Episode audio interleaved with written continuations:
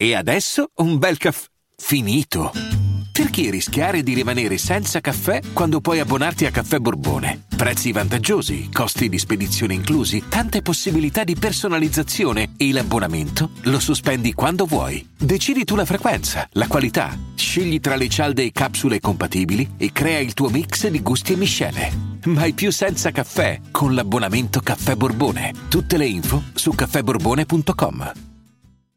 Premetto che ho sempre voluto saper sciare, anzi ancora di più andare in snowboard e questa preferenza è data solo ed esclusivamente dai video sui social, cioè ai miei occhi andare in snowboard eh, sembra molto più figo. Non so se avete notato, penso proprio di sì, che sui social ci sono solo esclusivamente video di persone che sono in montagna e che scendono da quelle piste ripide come se ci fossero nati. Poi dei gran video di salti, tripli carpiati in aria giù da una rupe per poi atterrare e fare l'ok con il dito. È tutto di questo in questo periodo dell'anno. Poi vabbè, l'anno scorso non si poteva sciare perché era tutto chiuso in lockdown, quindi a maggior ragione tutti vogliono andare a sciare. Però prima di raccontarvi la storia degli sci, che tra l'altro è molto interessante, voglio introdurvi con la mia storia degli sci. Io non so sciare né andare in snowboard e questa affermazione è basata su solide esperienze, in particolare due. La prima avuta sugli sci quando ero in quinta superiore. La nostra prof di educazione fisica portava tutte le quinte un giorno a sciare, a Sestola, che sono le piste più vicine per noi romagnoli. Io ero praticamente l'unico della classe che non sapeva sciare, quindi tutti si mettono gli sci e vanno per i fatti loro e io vado in una pista azzurra con la prof e Giacomo, il mio vicino di banco, che stava con me anche se sapeva sciare. Pezzo di cuore, Jack. Pezzo di cuore. Faccio la pista azzurra che era piatta, cioè era come sciare nel cortile di casa mia e la prof mi fa Matteo non ci credo che è la prima volta e che non hai mai sciato, sei bravissimo, dai guarda come vai giù bene. Brava.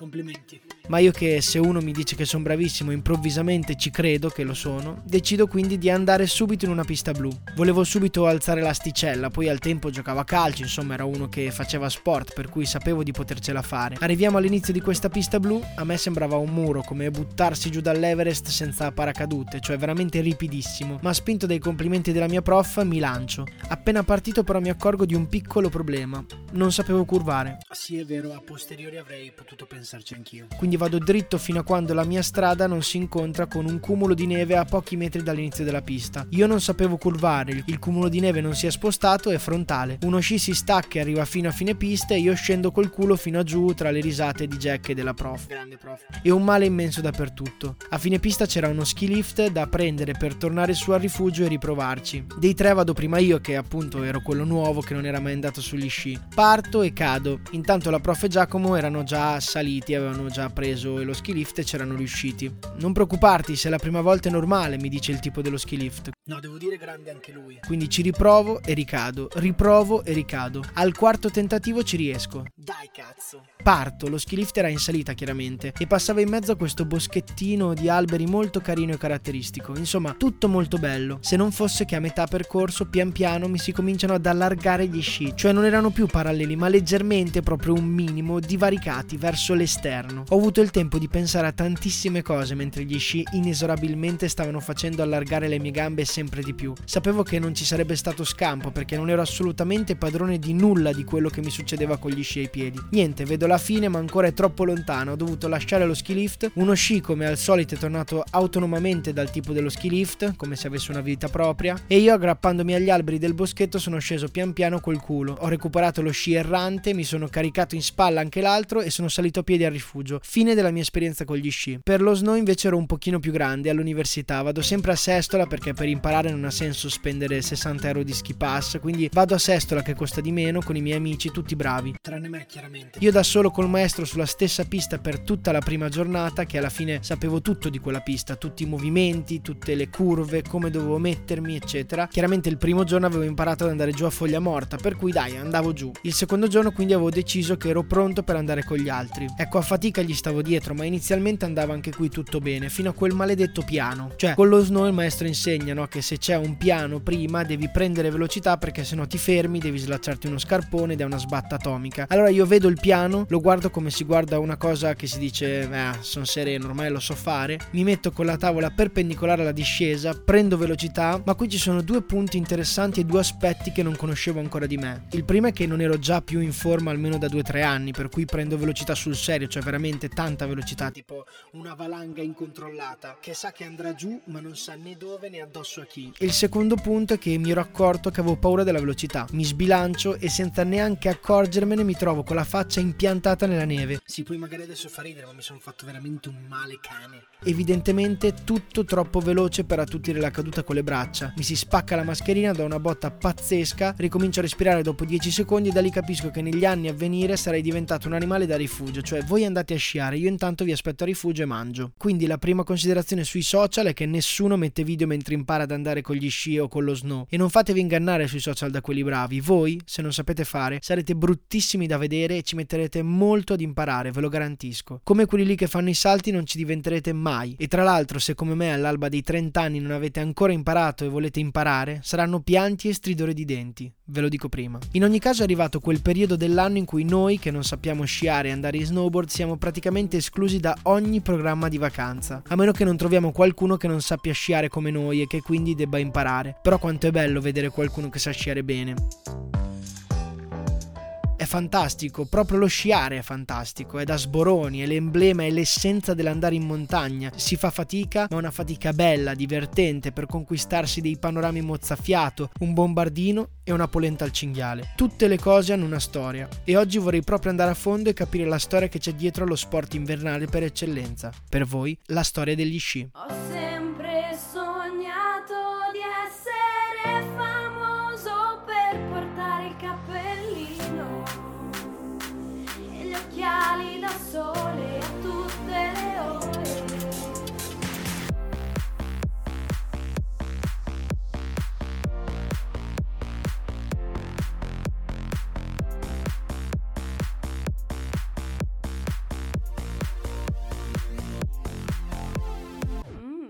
Ragazzacci. Lo sci è probabilmente il più antico mezzo di locomozione inventato dall'uomo. È arrivato ancora prima della ruota. I primi reperti risalgono tra il 6300 e il 5000 a.C., a nord-est di Mosca, dove si è trovato in un lago ghiacciato come reperto uno sci di legno. Poi in Norvegia sono stati trovati degli sci risalenti all'età del ferro e sempre in Norvegia sono state trovate incisioni rupestri che risalgono al 2000 a.C. che raffigurano un uomo con ai piedi quelli che potrebbero essere degli sci.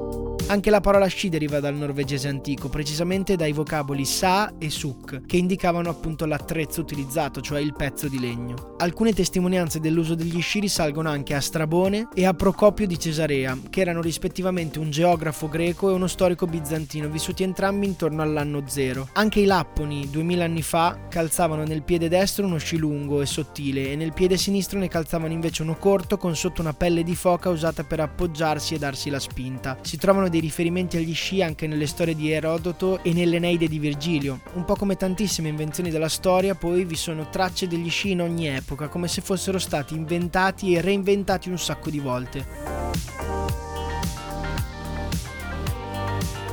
L'esploratore Francesco Negri nel 1663 raggiunse il circolo polare artico e nel suo diario di viaggio descrisse gli sci come due tavolette sottili che non eccedono in larghezza il piede, lunghe 8-9 palme con la punta alquanto rilevata per non intaccare la neve. In ogni caso, ripeto, non ci sono fonti certe, perché la storia, soprattutto nei periodi così lontani, si è tramandata grazie a reperti fossilizzati piuttosto che incisioni delle caverne, quindi si può dedurre che le origini vengano da alcuni attrezzi già utilizzati dalle popolazioni nordiche come per esempio esempio le racchette da neve, il pattino da slitta e le scarpe col pelo, ma non si ha la certezza.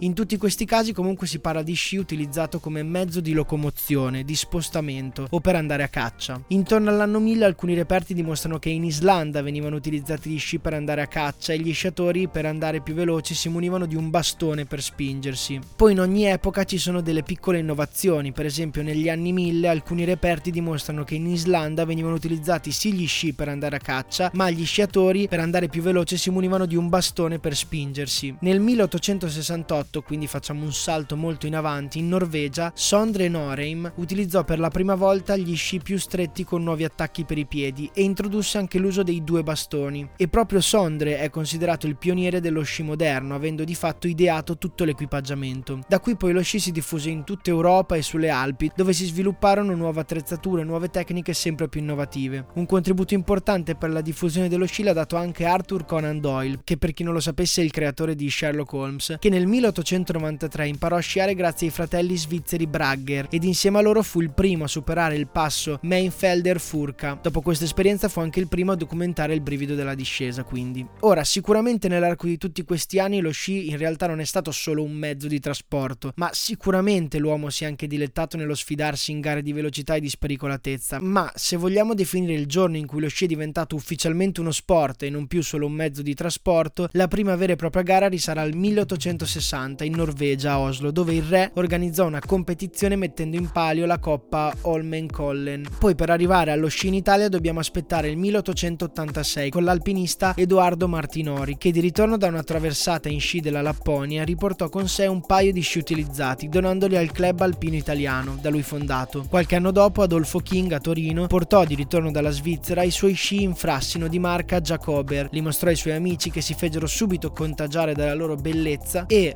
fondarono tutti assieme un vero e proprio club, gli schiatori, che poi si chiamarono scivolatori ed infine sciatori.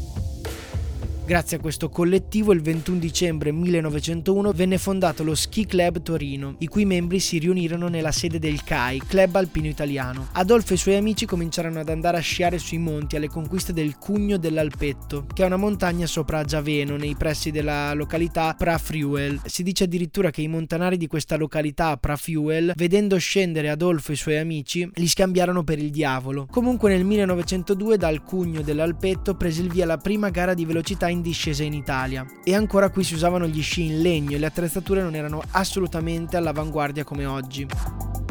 Questo fino al giorno in cui un pilota di idrovolante di nome Head aveva dimenticato gli sci a casa, ma talmente tanta era la voglia di sciare che provò a usare i pattini di riserva dell'idrovolante e indovinate, li trovò perfetti, un connubio bilanciato tra equilibrio, velocità e controllo. Così cominciò a produrre i primi sci in metallo col marchio Head, che è ancora oggi molto in voga. Quindi, nonostante non si abbiano delle origini precise e certe, possiamo dire che gli sci nel corso della storia del mondo hanno accompagnato tanti popoli diversi, sono stati un'invenzione tanto tanto semplice, infatti sono stati reinventati tante volte, quanto geniale e bella, ed oggi sono il fulcro del divertimento e benessere invernale per tantissimi di noi. Concludo con le parole che Arthur Conan Doyle ha utilizzato per descrivere la sua prima discesa con gli sci. Devi lasciarti andare e sembrerà di volare. In quell'aria gloriosa sarà un'esperienza unica. Grazie dell'ascolto.